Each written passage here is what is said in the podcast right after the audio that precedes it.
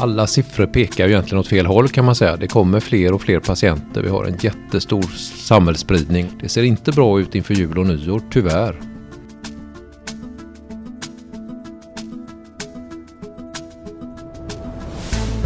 Hej och välkommen till Salgrenska podden där vi i det här avsnittet kommer att gå igenom de vanligaste frågorna om covid-19, vaccin och spridning av coronaviruset. Med mig för att tala om detta är Magnus Gisslén, professor och infektionsläkare på Sahlgrenska universitetssjukhuset. Välkommen tillbaka får jag säga Magnus. Tack så mycket. För du har ju blivit, kommit att bli så att säga eh, vår vanligaste gäst här och det, ju, det är otroligt positivt att du tar dig tid och svarar på frågor eh, och suget är ju enormt efter kunskap om det här, eh, om pandemin. Ja, roligt, trevligt att vara tillbaka. Vi brukar ju börja med att du får en fråga, liksom, vi spelar in nu, det är fredagen egentligen före jul, inför jul. Eh, och hur är situationen nu på Sahlgrenska universitetssjukhuset? Alla siffror pekar ju egentligen åt fel håll kan man säga. Det kommer fler och fler patienter. Vi har en jättestor samhällsspridning och det är ingen tvekan om en bred stor samhällsspridning och det är klart att då och så ökar antalet fall på sjukhus och vi ser också en tendens till ökning utav de riktigt svåra fallen som går till intensivvården så att det ser inte bra ut inför jul och nyår, tyvärr. Hur är känslan ute på infektionskliniken där du arbetar eller finns ofta i alla fall?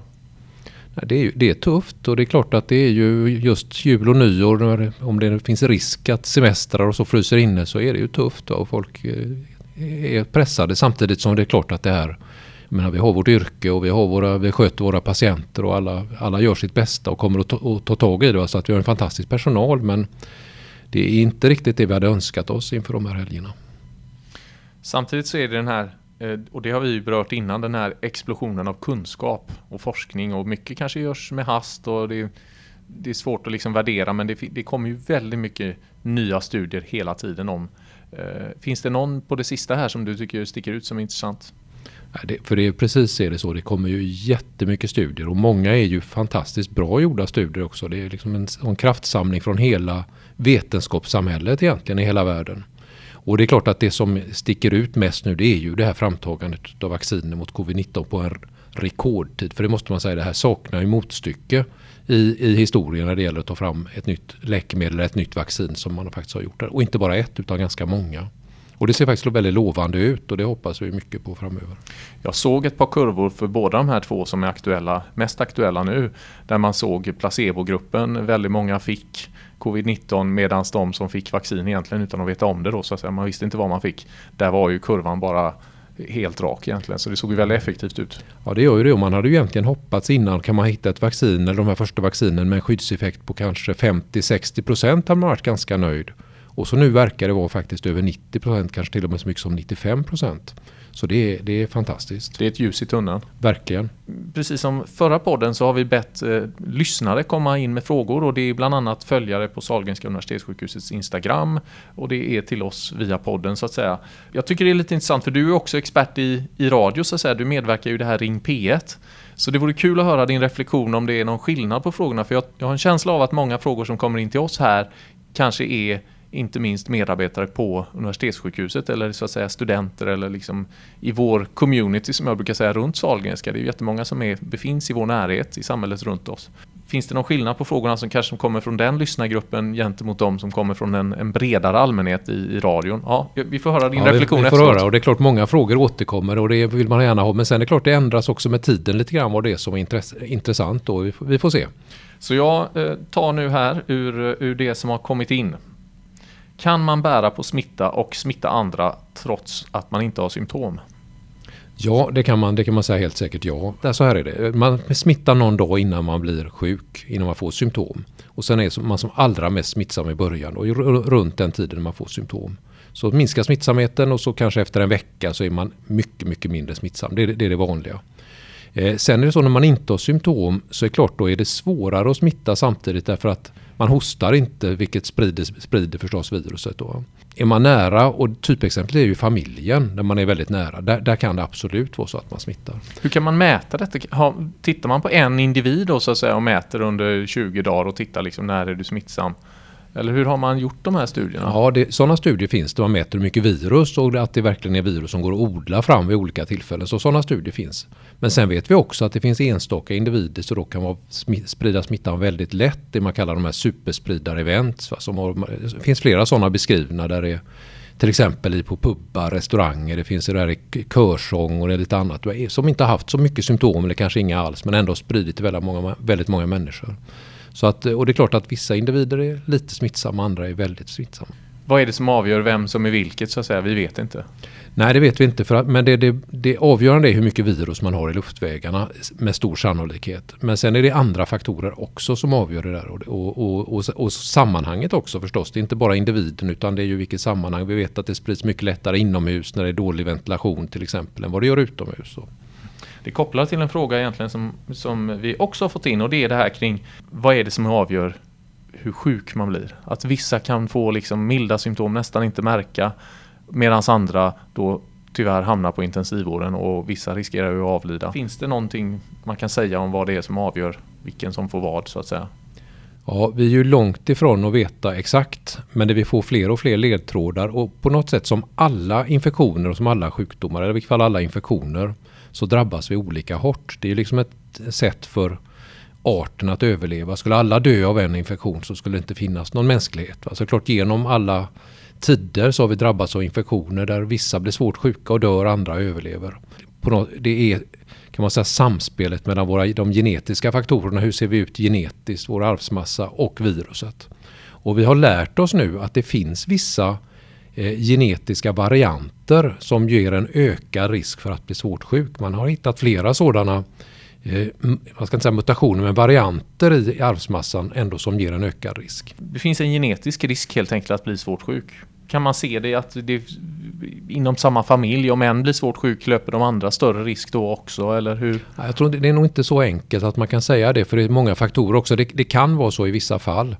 Eh, och, och, så här är det också med andra sjukdomar. Vi vet att det är samma sak med influensa till exempel.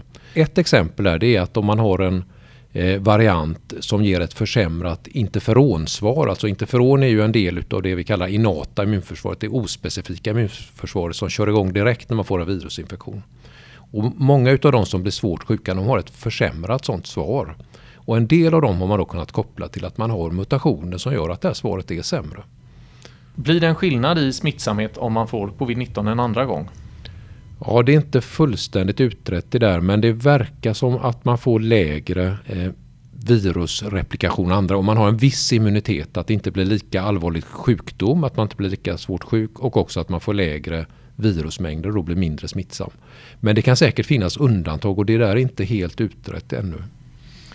Kan man testa positivt? Alltså då är vi inne på test så att säga innan man visar symptom. Du sa ju innan att man kan bära på smittan men kan man också testa positivt innan man har symptom? Absolut, det kan man. Och sen ska man komma ihåg också att en del utvecklar ju inte symptom eh, överhuvudtaget. Det är ju väl beskrivet att det är så. Sen hur vanligt det är det vet vi inte riktigt men absolut att man kan testa positivt. Har man virus och tillräckligt mycket virus i luftvägarna så blir man positiv när man testar. Hur stor är risken att bli smittad i matbutiken om man håller avstånd? Ja, det skulle jag säga är en, en låg risk. Det går inte att säga att den är noll men det är en låg risk för det, vi vet ju ganska väl det här. Det som krävs är att man är nära kontakt eh, och under lite längre tid inomhus. Där är risken. Och klart i matbutiken kan man hålla avstånd som man ändå ofta kan. Så är risken väldigt liten. För det är mycket diskussioner om detta. Jag menar nu, nu har vi sett en mycket stor ökning och och i början nämnde man ju den här kopplingen till Black Friday, att, att eh, människor ger sig ut och så att säga knör, som vi säger i Göteborg, på reor och så. Men är, är, har du någon kommentar till det? så att säga? Är det i de sammanhangen där det sprids mycket smitta, tror du?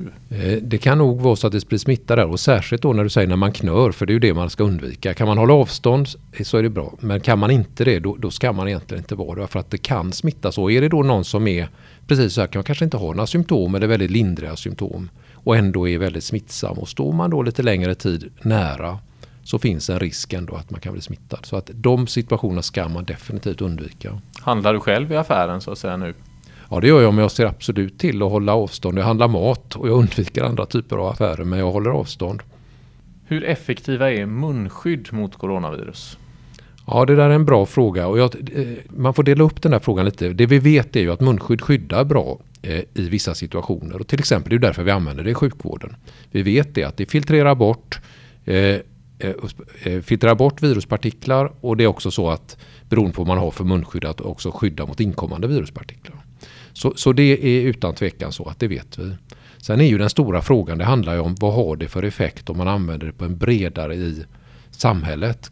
vad har det för betydelse för smitta i samhället? Och där är det ju som, som alla vet, det är ju en diskussion. Många, det är många olika åsikter och väldigt starka åsikter. Anledningen är ju att vi vet inte riktigt vilken betydelse det där har. Det är många som säger att det finns övertygande bevis för att det har effekt. Men, men det, så är det inte. När det gäller den delen, alltså skyddet i samhället, så finns det inte bra studier som faktiskt visar vilket skydd det har. Det behöver inte betyda att det inte skyddar. Men vi har inte det vetenskapliga underlaget och då liksom blir, ger det här att då blir det mycket åsikter förstås. Eh, och så där vet vi inte. Men när det gäller användande av munskydd i vårdsituation till exempel så finns det mycket data som visar att det skyddar. Men är inte det lite grann ett underbetyg till vetenskapssamhället så att säga? Man har ju haft några pandemier på sig ändå, eller i alla fall epidemier, att faktiskt studera munskydd i befolkning till exempel. Ja, det, det, kan jag tycka är ett underbetyg och även under den här pandemin har man faktiskt haft möjlighet, skulle man haft möjlighet att göra, kunna göra fler studier. Utan tvekan randomiserade stora studier man, eh, skulle vara möjligt att göra men det har inte gjorts. Det är klart det är inte jätteenkelt att göra men man skulle ha kunnat ha gjort det. Om man tittar ut omvärlden så att säga i, i länder emellan, tycker du det finns några intressanta mönster? För så som jag har förstått det så finns det väl i princip både länder som har haft en ganska stor grad av lockdown som man säger då, alltså nedstängning. Men där man ändå fått mycket smitta och det finns också det omvända så att säga, att länder som har haft lite mer öppet, de har inte fått så mycket. Alltså så att, kan man se några tydliga mönster, tycker du? Jag tycker det det finns evidens för är ju det, för vi vet hur det sprids. Va? Det är klart, kan man då förhindra att människor träffas utanför den närmsta kretsen så har det effekt. Det är ingen tvekan om det. Så, så det, på det sättet så, så skyddar ju lockdown, om den då fungerar, Eh, vad man nu menar med lockdown. Va? Det är klart att eh, det här att inte kunna gå ut är ju ganska meningslöst. Men att man då inte träffas på andra sammanhang. Men det finns ju andra nackdelar med det förstås.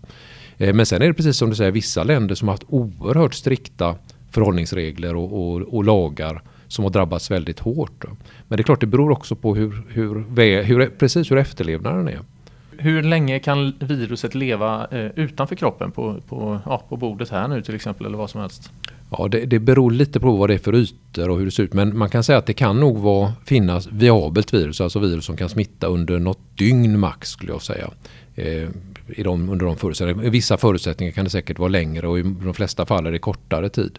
Så, eh, men, men, det kan alltså överleva i timmar upp till dygnen. Då. Det låter ju för då kan man tänka sig en superspridare som trycker på en knapp på en hiss någonstans. Alltså det, då skulle den knappen teoretiskt sett kunna sitta viruspartiklar där som smittar Ja, teoretiskt sett absolut. Och det är därför det är viktigt med handhygien, va? med det här med att tvätta händerna och med sprit. Men sen hur, hur viktigt det är för smittspridningen i samhället, hur viktig smittkälla det där är. Det är mer osäkert och jag tror inte det är någon jätteviktig smittspridningskälla för det. Men utan att veta helt säkert då. Mm. då eh, en annan fråga som kommit in är vad vet man om graviditet och covid-19? Hur ska man tänka som gravid? Man hör så olika saker. Mm, det kom ju uppgifter alldeles nyss nu också från en svensk studie där man ser att gravida har en, en liten ökad risk att bli svårt sjuka. Eh, och det beror på vad man menar med liten ökad risk. Man har en klart ökad risk jämfört med andra unga kvinnor i, i, samma ålder för att bli svårt sjuk eh, i slutet av graviditeten. Eh, däremot så finns det inga studier som, påverkar, som visar att barnet kan påverkas negativt. Men det finns alltså en, en, ändå en ökad risk för för gravida att bli svårt sjuka. Som det gör för många andra infektioner också.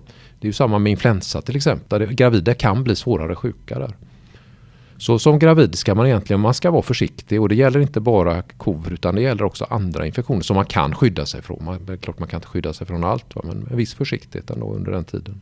Sen kommer vi in på en annan fråga som är mycket omdiskuterad eller som har skrivits mycket om och talats mycket om och det är det här som om man ska kalla det långtidscovid och vi hade även uppe det vid förra podden ju. Vad är de senaste rönen om orsaken till långtidscovid och behandlingsmetoder? Ja, tyvärr har det inte kommit så där jättemycket vetenskapliga data ännu. Jag tror inte så mycket sen vi pratade om det här senast och då tror jag att vi vet inte och det är nog faktiskt samma svar nu. Eh, man spekulerar om olika orsaker, om det kan ha någonting med autoimmunitet att göra, att man börjar liksom bildar antikroppar. Det triggar något på något sätt? Ja, på något sätt där. Och det kan vara så i vissa fall, medan, men, men det är inte bevisat att det är så vi som infektionsläkare som ser svårt sjuka patienter i andra infektioner, vi vet ju att man kan få väldigt långdragna symptom. Det tar lång tid innan man blir återställd i vissa fall. Eh, även ibland om man haft lite lindrigare infektioner så kan man få långdragna symptom. Det kan hända att det här är ett större problem vid covid men vi vet inte det säkert. Och det här, här är ju någonting där faktiskt forskning pågår men det har inte kommit så jättemycket resultat. Om vi tar de, de som blir allra svårast sjuka eh, och, krä, och kräver intensivvård. Hur, hur, där har ju gått, väldigt mycket gått fram. Dels är det ju fler som överlever intensivvård och det är också färre som behöver intensivvård. Vad är skillnaderna, det vi gör nu mot det vi gjorde i våras? Vi har ju lärt oss när det gäller behandling, vi har lärt oss ganska mycket och det har säkert en viss betydelse för när det gäller den minskade dödligheten. Till exempel det där att vi ger eh, proppförebyggande behandling aggressivt till, till många. Vi vill kortisonbehandling när man har en kraftig inflammation till exempel. Man väntar med respiratorbehandling så länge det går och istället ger man högflödessyrgas. Och det är klart att det gör ju att vårdtiderna blir kortare och prognosen blir bättre om man kan, om man kan eh, klara patienterna och bevara det. Men sen ser vi också att de som läggs in på sjukhus det är en lite annan grupp nu eh, än vad det var i våras. Vi har fler som kanske kommer in och så behöver man lite syrgas, några liter syrgas och sen så några dagar och sen kan man gå hem. De såg vi inte riktigt i våras och jag tror att de flesta där de kom aldrig in till sjukhus. Man låg hemma och kanske egentligen hade behövt lite syrgas men inte så mycket som man blev eh, dödssjuk. Man klarar sig hemma. Så att vi får ha lite lindrigare sjuka patienter på sjukhusen nu, vilket är väldigt bra. För då kan man också undvika att man blir svårt sjuk. Men sen också behandlingen förstås och, och inte minst den där kliniska blicken kliniken och den kliniska omhändertagandet av patienterna både på vårdavdelningen men också på intensivvården. Man vet lite grann hur man ska sköta dem. På vilket sätt är det bäst att ge syrgas? Vilken är bästa sättet att ställa in respiratorer på? Det här med bukläge till exempel till vissa. Man ligger på mage istället för rygg som man har lärt sig att det fungerar bra. Så att hela den där kliniska omhändertagandet tror jag också är viktigt. För att, det, för att prognosen nu är faktiskt bättre. Det var ju, när man såg de här bilderna från Italien och Lombardiet först, det, det var väl en del av det som gjorde att den här sjukdomen eh, har upplevts så himla skrämmande när man såg de här bilderna på just bukläge och intensivvård, överfulla IVA-avdelningar så att säga. Men hur är för, för jag har hört lite olika nu kring bukläge, att det, man behöver inte lägga lika mycket i bukläge nu längre, men du kommer tillbaka till bukläge ändå, så vi använder det fortfarande. Absolut, men det är inte så att det används till alla. Men för en del så visar det sig att det fungerar väldigt bra, men absolut inte till alla. Vi har precis spelat in en, en, film kan man säga, eller vi har precis publicerat en film här internt på Sahlgrenska universitetssjukhuset. Jag tror den kommer också läggas ut för de som vill se den. Men den är en liten sån här, bara några minuter om året som gått. Och, och du är med lite grann i filmen, eller du säger okay. de första okay. alldeles i början. Ja. ja, jag hoppas du vet om att du har blivit filmad. Ja, det vet jag om, absolut. Men däremot har jag inte sett filmen. Så det, nej. nej. Men då säger du bland annat att det har varit ett omtumlande år, både yrkesmässigt och privat, det här med med covid-19. Beskriv lite hur har det påverkat liksom dig helt enkelt? Ja, nej, men så är det och det gäller ju oss alla och det tror jag, både de som jobbar i sjukvården och de som inte gör det. Det här har ju varit någonting som vi aldrig, no, ingen av oss har varit med om tidigare. Vi har förändrat våra liv på, på gott och på ont får man väl säga. Det finns ju goda saker med det här också. Det, vi, vi längtar ju alla tillbaka till någon slags normalitet där man kan träffa andra människor på ett annat sätt än vad vi gör nu. Och de här sociala kontakterna som ju många, många mår väldigt dåligt av att inte få. Men personligen så har det ju både, både arbetsmässigt har det ju varit något helt annat än vad jag gjort tidigare. Det har varit oerhört mycket fokus förstås på en sak och, och, för min del både när det gäller den kliniska verksamheten men framförallt på forskningen. Ett helt nytt område, ett helt nytt virus på många sätt väldigt spännande att lära sig något nytt. Jag menar jag har hållit på med annan typ av forskning. Jag har hållit på med HIV under jättemånga år och nu är ett nytt virus som man plötsligt får lära sig massa nytt om. Det är klart att det har varit stimulerande också. Samtidigt som det är oerhört hårt och svårt kan jag tycka att se eh, de här som har varit så jättesvårt sjuka och som har dött i detta. Och allting runt omkring. De som har förlorat sina jobb och de som, har, ja, som sitter ensamma och inte kommer ut. Så, så det är liksom många aspekter på det här som är ja, väldigt, väldigt speciellt. Och det är det ju för oss alla. Det här är någonting som vi kommer komma ihåg hela livet. De som har varit med kommer att prata om det hela sitt liv också. Det här är ju något väldigt speciellt. Ändå. Nu kommer jag in lite på det här med mer med vaccin. Ja. Eh, vilka är vaccinen som kan bli godkända i Sverige? Det är ju jättemånga vacciner, eh, studier som pågår, många kandidater som finns. De två första som kommer att komma, den första kommer ju att få besked om på, Europe, på europeisk nivå den 23 december. Och det är ju Pfizers Biontechs vaccin som är så kallat RNA-vaccin. Och det är även det andra som vi tror då kommer bli godkänt som är från Moderna, ett liknande koncept. Sen har vi då, eh, och jag kan återkomma till dem, men sen har vi då också nästa, det är det här Oxford AstraZeneca som är ett lite annat koncept, ett vektor, eh, vektorbaserat vaccin. Eh, och eh, de två första där är ju de som säkert kommer att börja med Pfizers i sådana fall. Det man kommer börja med. Om det blir godkänt, vilket vi alla tror att det blir nu i slutet på december. Och det är ett helt nytt eh, koncept för att eh, ge ett vaccin. Eh, och det är det som har visat så oerhört goda resultat också då i de här studierna eh, preliminärt.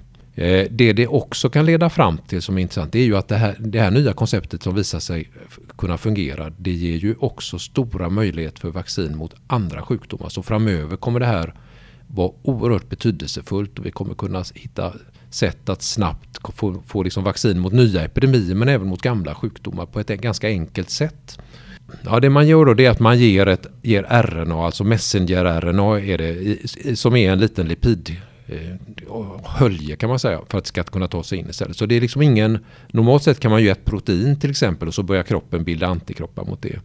Eh, här ger man då det här RNA som kodar för protein så att det, det det gör är att det tar sig in i cellen och sen använder det cellen, så då muskelceller framförallt, muskelcellernas fabrik för att framställa proteiner. Så då bildar den de här proteinerna de kodar för som är spike-proteinet i, i SARS-CoV-2 som sen kroppen börjar bilda antikroppar mot. Så man, går, liksom man tar bort ett seg och låter man kroppen själv göra det vilket då visar sig vara ganska effektivt eller verkar, verkar vara väldigt effektivt.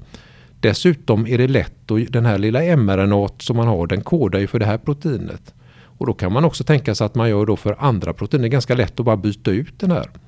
Eh, och då kan det funka mot andra virus till exempel. Så det, är, det är ett nytt koncept där. Och det, och det, här är någonting som har funnits, man har forskat på länge och man har försökt ta fram olika typer av vaccin mot cancer till exempel med den här metoden. Men kommersiellt har man då inte haft något vaccin tidigare. Samtidigt finns det ju då, och jag vet inte hur utbredd det är, men, men man, det, det talas ju då om en oro för att vaccinera sig. Kommer befolkningen att vilja vaccinera sig? Det är viktigt att man känner den här tilliten, att man, att man gör det för att vi ska kunna nå liksom någon sorts immunitet i befolkningen. Och då hänvisar man ju till detta med svininfluensan. Finns det någon anledning till oro för de här nya vaccinen? Eh, nej, det tycker jag inte. Men man ska samtidigt ha respekt för att det vi, det vi vet med de stora studierna som görs, det är ju de vanligare biverkningar. Och då man ju, kan man redan nu säga att de vanliga biverkningar det, det, det är, är, väldigt ovanligt. Några allvarliga vanliga biverkningar det finns inte. Men eh, det är klart och Då är det en på tusen eller en på ja, hundra? Eller vad har man testat? Någonstans en på tusen, kanske till och med. Ja, någonstans där. Va? Men det är klart, är, är det biverkningar som kan förekomma en på 10 000 eller en på 100 000 eller en på miljonen så skulle det kunna vara så att det finns allvarliga biverkningar. Det finns ingenting som är biverkningsfritt. Eh, samtidigt måste man ju då väga vad är det vi hur stor är risken att bli svårt sjuk av en covid-19? Jo, den är ju mycket större än vad risken för att få en svår biverkan är. Samtidigt så tror jag också då det, det som är väldigt bra det är ju att man börjar att vaccinera riskgrupper. Vi kommer ju snart få extremt mycket data på de här vaccinerna från hela världen eftersom det är så oerhört många som kommer vaccineras. Så börjar man då med de som är äldre, de som är riskgrupper. Så, så småningom när det visar sig eh, förhoppningsvis då att vi inte har så mycket allvarliga biverkningar så, så börjar man med lite yngre åldersgrupper. Så det, och det tror jag är väldigt klokt. Då. Man ska inte börja med de som är yngst nu där vi inte riktigt, innan vi riktigt har alla data. Så att eh, man, man, måste ändå väga för mot nackdelar och veta att det kan förekomma biverkningar. För, för, så är det absolut. Ska man vaccinera sig om man är ung och inte tillhör någon riskgrupp? Ja, inte, man ska inte stå först i kön, det tycker jag inte. Utan där ska man vänta tills eh, de flesta andra är vaccinerade och sen så kan man så småningom när man blir erbjuden får man ju ta. Och det är klart det här är frivilligt förstås. Det finns de som inte vill ta det och det får man ha respekt för. Men i det stora hela så jag personligen skulle aldrig tveka att göra det. Jag ser ju konsekvenserna av en svår sjukdom och vill ju inte, det vill jag inte ha. Jag tar mycket hellre ett vaccin och med den möjliga lilla risken att det kan finnas en jätteovanlig biverkan. Men jag vet att risken för att bli jättesvårt sjuk med covid-19 den är, den är klart större. Om du har haft covid-19 och vet att du har antikroppar, hur ska man då tänka kring vaccin? Mm, det är en bra fråga där vi inte har riktigt bra svar. Man gör ju så här, vi kommer inte mäta antikroppar på alla som ska vaccineras. Så många som har haft covid-19 kommer att bli vaccinerade. Så har man ju börjat med nu i Storbritannien till exempel och USA att där vaccinerar man även de som har haft det. Något farligt tror vi absolut inte att det är. Och sannolikt är det ju så att man kan få ett bättre immunsvar om man har haft liksom infektionen innan när man får den nästa vaccination. Då. Så att eh, vi, vi, får se lite grann, alla data finns inte ännu. Kommer vi att behöva vaccinera oss mot covid-19 varje år som vi gör med säsongsinfluensa? Personligen tror jag inte och det tror nog inte nästan någon att man kommer få något livslångt skydd utav den här vaccinationen. Det finns ju två delar i det hela. Det ena är att eh, liksom, kroppens immunförsvar för, försvagas under tiden och man behöver en ny dos därför. Sen finns det också risken att viruset ändrar sig genom tiden. Där ändå ett ganska stabilt virus som inte muterar så mycket som vissa andra virus. Men den möjligheten eller risken finns och då kommer man behöva ett nytt vaccin. Men om det ska ges en gång varje år eller om det kan ges varannat eller var tredje, det, det vet vi inte. Hur lång tid tror du att det tar tills livet återgår till det normala? Om vi får, om det blir nu 23.12 vaccinationen kommer igång och det är många som står i startgroparna, inte minst i Västra Götalandsregionen här. Mm, och det är ju ett gigantiskt projekt att vaccinera så mycket folk och det kommer ta tid. Eh, så är det. Eh, sen tror vi också att eh, oavsett vad vi gör så kommer smittspridningen gå ner fram i slutet på våren och sommaren blir sannolikt som den var nu i somras egentligen även utan någonting. Men, och det är klart kan man då under den här perioden vaccinera upp tillräckligt många. Man kan vaccinera upp riskgrupperna, de äldre, sjukvårdspersonalen och en hel del andra också. Så fram till hösten är min förhoppning att vi ska ha ett helt annat läge än vad vi har haft den här hösten. Sen kommer vi säkert ha en del fall av covid-19 även under hösten men sannolikt mycket mindre eh, om, man, om det här fungerar med vaccinationer och det, det tror vi ju ändå att det ska göra. Så det är min förhoppning. Hösten 2021 ska vara klart bättre. Hur går snacket på, på i din profession så att säga kring just detta med vaccin? Ser man eh, fram emot detta? Ja, vi vet ju, vi som jobbar som infektionsläkare och personal på infektionsklinikerna, vi känner väl till den här fantastiska utvecklingen andra vacciner har lett till. Man glömmer lätt det, va? men vi ser ingen polio nu till exempel som det var väldigt mycket på tidigare. Och det är ju ingen, det är väldigt få som kommer ihåg det här, ifall utav de som är yngre har ju aldrig sett det. Mässlingen som tog många liv bland barn tidigare, vi ser knappt det. Och många andra sjukdomar också, så vacciner är ju fantastiskt för liksom, utvecklingen, medicinska utvecklingen och för det moderna samhället. Vi hade ju haft ett helt annat samhälle idag annars. Grunden är ju att vi är väldigt positiva till vacciner. Sen ska man förstås ha respekt för detta och att de verkligen blir testade ordentligt. Som de här vaccinerna för covid-19 har blivit. Man har ju haft väldigt, väldigt grundliga och stora studier. Och vi har en läkemedelsmyndighet i Europa som är oerhört grundlig innan man godkänner vaccinerna. Nu, nu har vi fått här, eh, jag, tror vi har, jag vet inte hur många frågor vi har hunnit med, men ganska många. Eh, tycker du, är det någon skillnad på frågorna du får här i Sahlgrenska podden och de som du får så att säga när du medverkar i annan radio? Faktiskt ingen större skillnad. Mycket återkommer och det är, man har samma funderingar eh, både här och, på, och utanför Sahlgrenska. Så det är mycket återkommer faktiskt. Vi är många som tänker ungefär i samma banor nu. Tack Magnus Gisslén för att du kom till Sahlgrenska podden igen. Jag som har intervjuat heter Anders Goliger och är kommunikationsdirektör på Sahlgrenska Universitetssjukhuset. Jag är såklart nyfiken på vad du som lyssnare tycker om podden, så hör gärna av dig till mig och berätta eller tipsa om gäster och ämnen. Tack för att du lyssnat. Tack så mycket.